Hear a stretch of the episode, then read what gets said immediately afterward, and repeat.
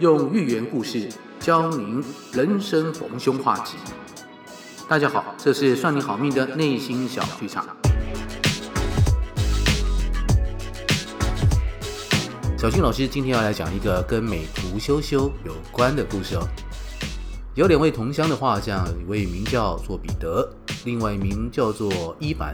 他们相约一起到都市去发展，希望能发挥自己的绘画才华，也让自己生活能过得好一点。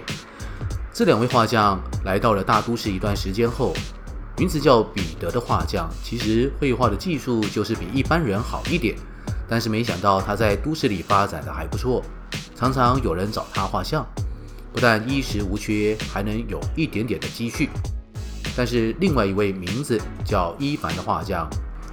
情况就完全不是这样了。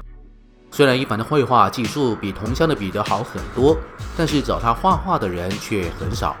所以伊凡常常看到彼得忙碌地挥着画笔，一会儿画某位绅士，没多久又忙着画那一位熟女。可是啊，伊凡却常常一个月也画不了一两个人，生意非常的清淡，勉强可以糊口饭吃。但是存钱呐、就是完全不用想了。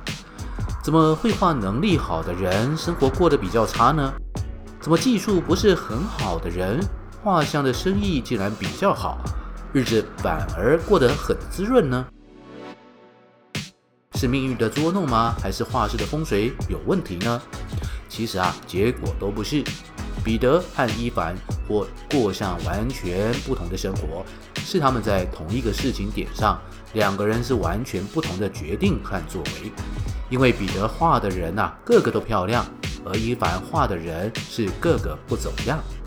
没错，彼得和伊凡不同的际遇关键，就是这个故事最后的一句话：彼得画的人个个都漂亮，而伊凡画的人个个不走样。这个故事的出处是俄罗斯寓言百篇。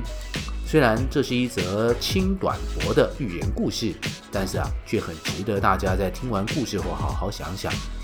两个画家技术平平的彼得，却生意兴隆，门庭若市，生活富足；技术好、老实画画的伊凡，却生意清淡，过着仅能糊口的日子。原因就是彼得画的人，每一位都是男的英俊潇洒，女的美丽漂亮。但是现实中有这么多金童玉女来画像吗？当然不是哦，而是彼得会修饰来画像的人，就像是我们现在手机拍照的美图秀秀。我们去拍证件、婚纱照片，是不是也会请摄影师修一下图呢？所以啊，每个去找彼得画像的顾客，不但自己都很满意，也会推荐给朋友们。而其他看到彼得作品的人也觉得，如果自己请彼得画像的话，应该也不会被画得太差吧。可是啊，个个不走样的伊凡坚持以自己的绘画技术守住画像的真实，说起来是真本事、好功夫，但是啊，他却没有什么顾客上门。这就是我们的人性吧。多数人都是喜欢美好的事物的。不论这个美好是真的还是被虚构出来的，相同的，我们多数人喜欢好听话，而未必是真话。就像那句谚语所说的：“阿谀是纱衣，好看不遮身。”就算大家心知肚明，阿谀奉承的话是没有一句真心的，但是啊，还是容易接受，并且比较喜欢听。而讲真话的人，就算没有被讨厌，也很难被喜欢。